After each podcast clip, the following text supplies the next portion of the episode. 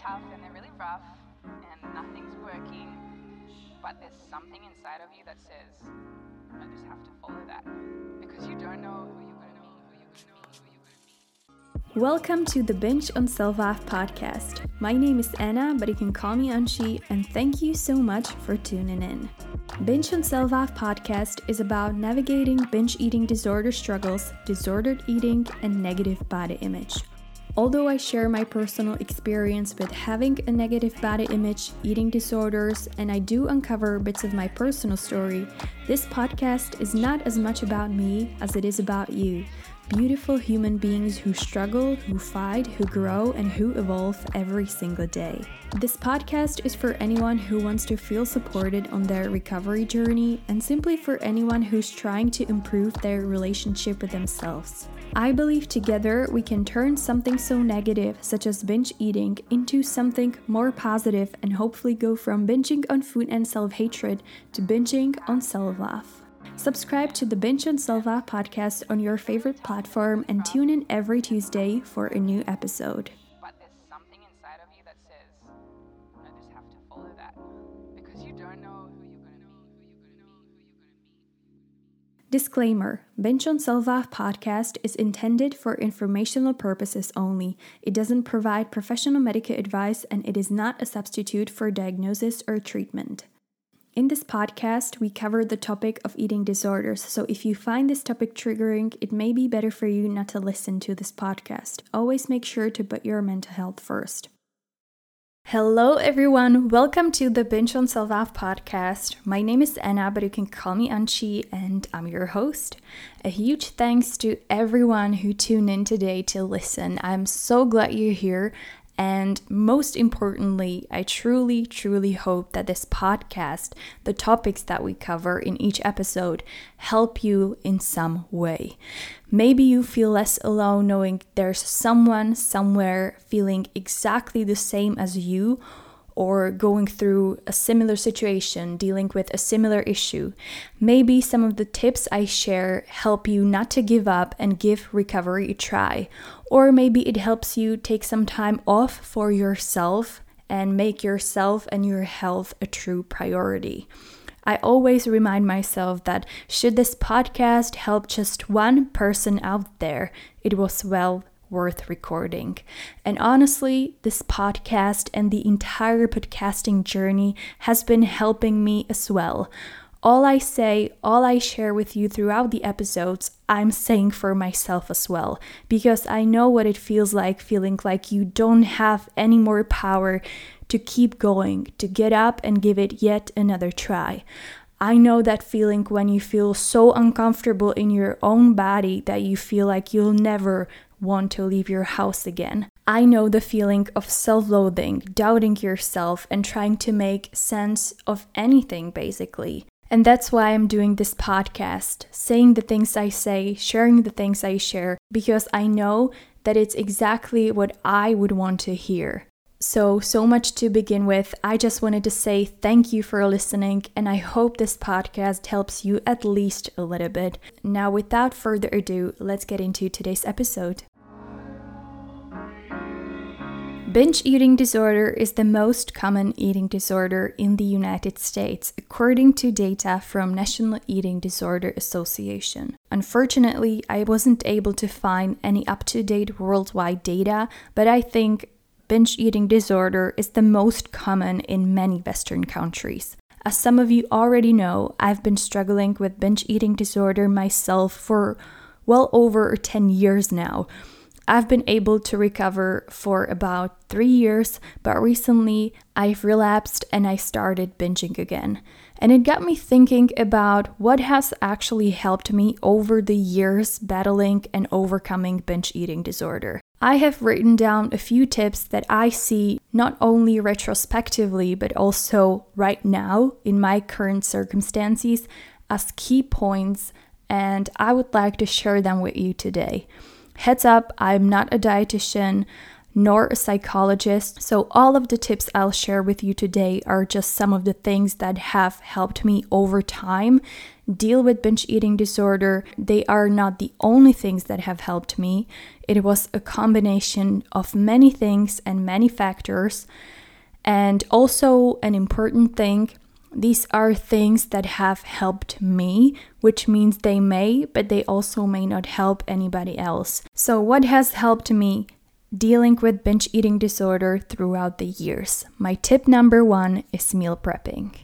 For me personally, meal prepping became one of the most important things in my binge eating disorder recovery. And I'm not talking about meal prepping so that you can count calories, not at all.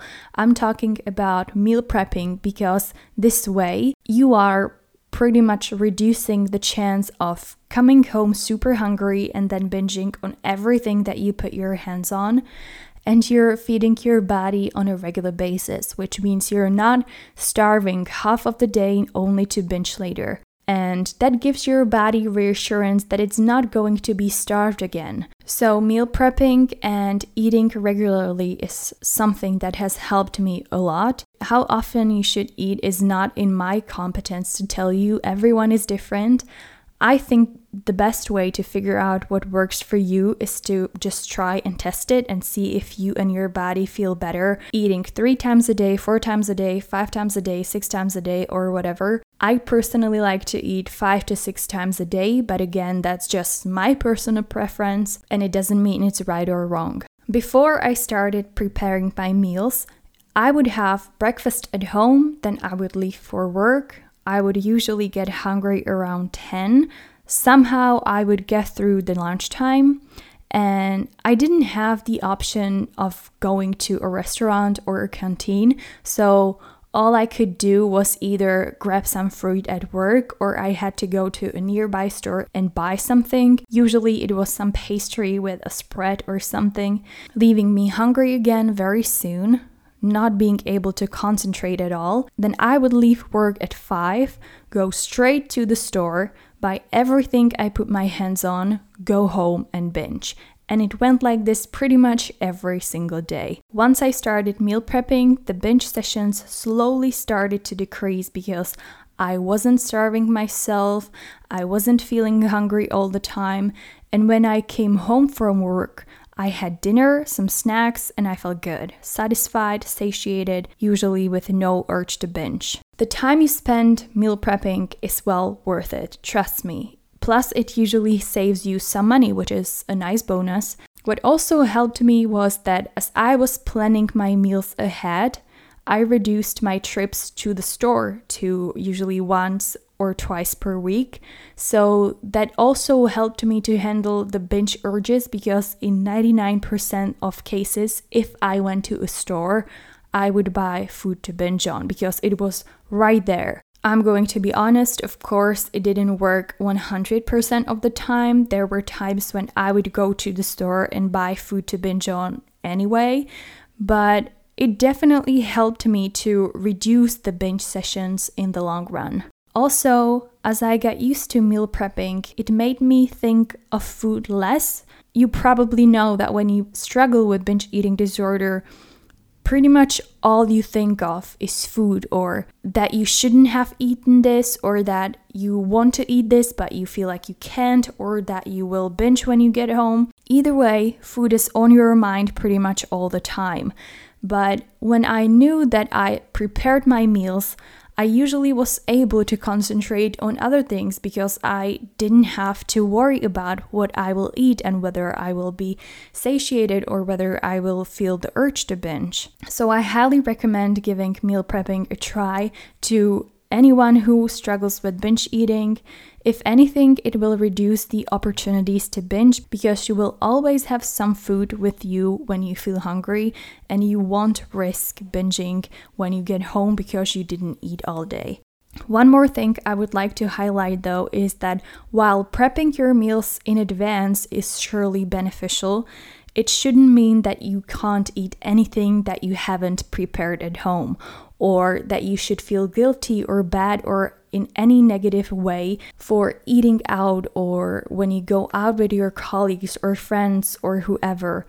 Life is full of unexpected events, and it's completely normal to eat out, to go out with family, friends, or colleagues. Meal prepping should always serve as a tool and it should be a good servant to you, and it should never turn into a bad master that will limit you from living your life the way you want to live it. My second tip, something that has helped me deal with binge eating disorder, is having a routine.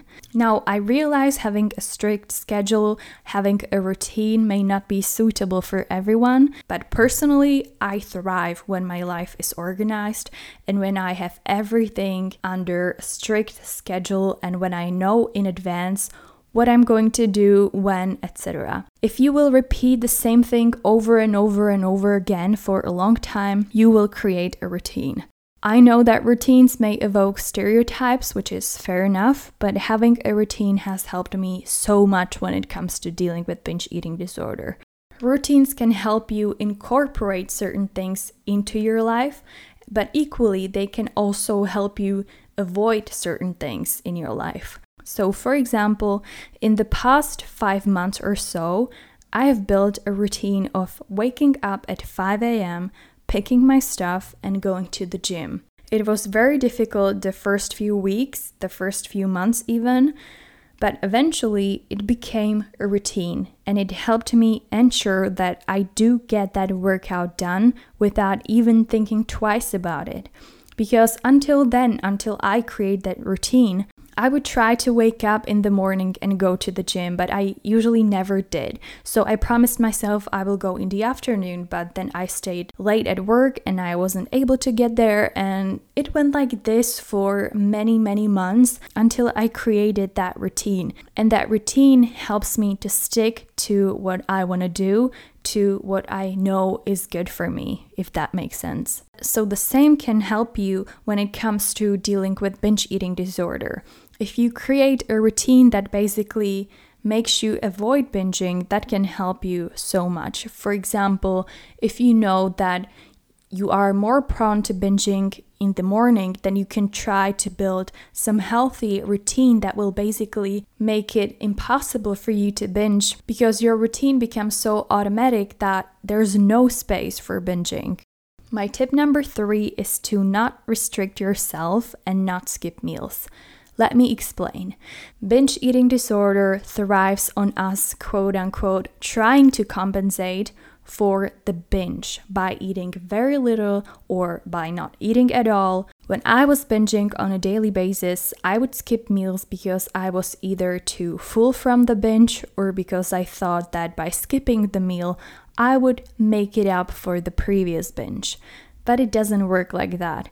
The more we restrict ourselves, the more hungry, both physically and emotionally, we will become, and the stronger the urge to eat and to binge will become. Anytime I would try to restrict what I ate, anytime I said to myself, You're done eating chocolate, you will never have another ice cream again, it always ended up with a binge. Recovering from the binge eating disorder doesn't mean going from one extreme to another. It should be about finding peace and balance in food.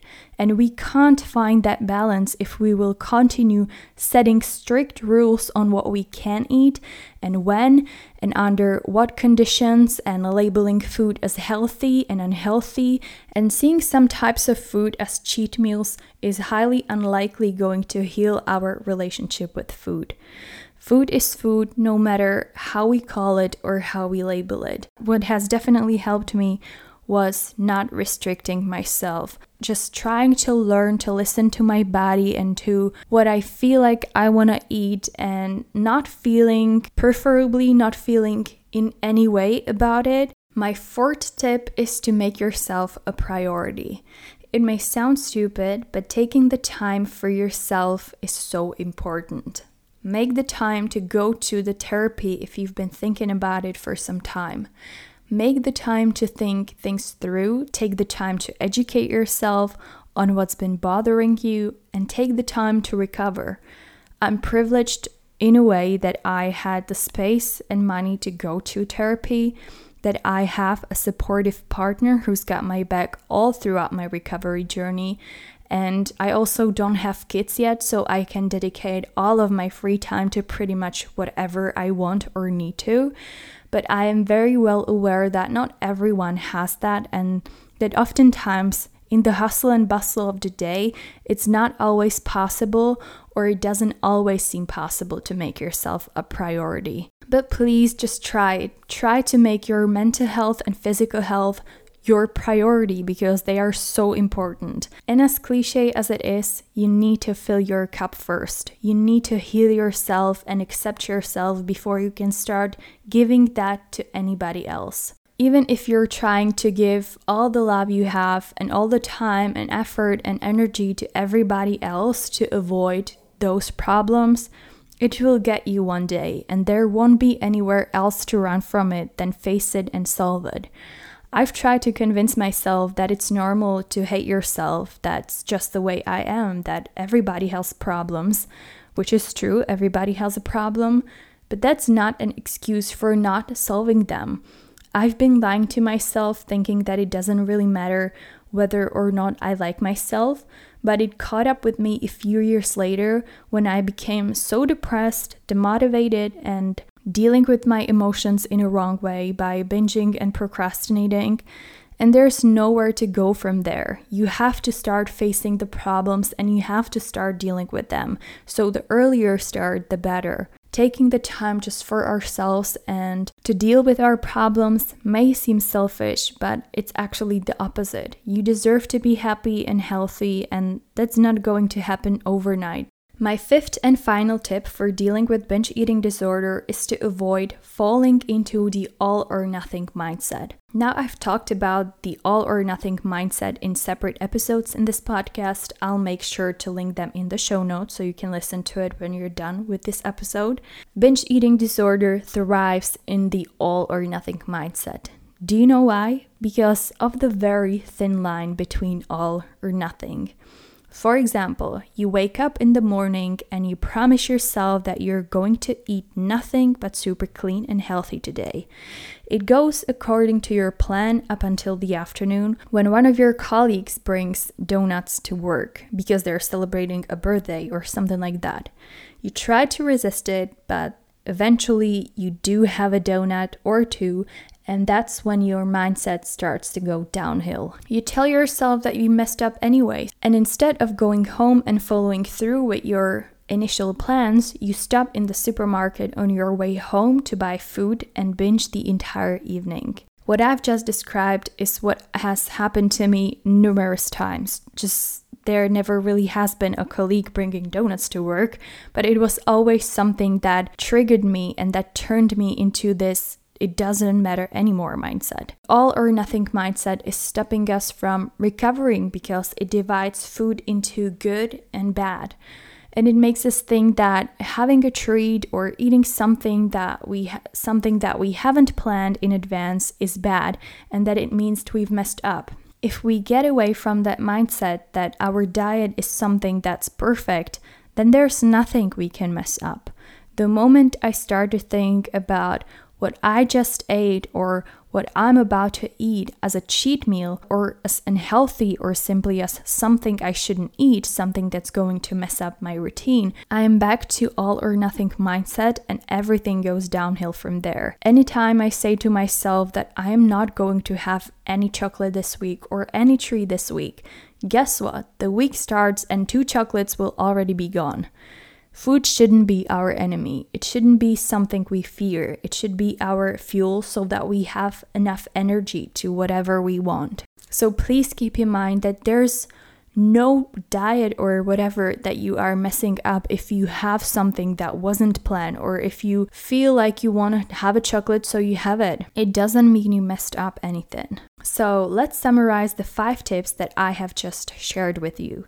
My tip number one is to prepare your meals in advance. My tip number two is to create a routine to help you push through the hard days. My tip number three is don't skip meals and don't restrict yourself. My tip number four is make yourself a priority. And my fifth and final tip is to avoid the all or nothing mindset. I'll be happy to learn if there are some things that have helped you to deal with the binge eating disorder, so please feel free to DM me on Instagram at binge and self love. So that's all I have for you guys today. I hope you enjoyed it. If you did, make sure to subscribe to the Binge on Self podcast on Spotify, Apple Podcasts, Google Podcasts, or YouTube so you don't miss any future episodes. I'll be back next Tuesday with another episode. Until then, have a great rest of the week and talk to you soon. Bye.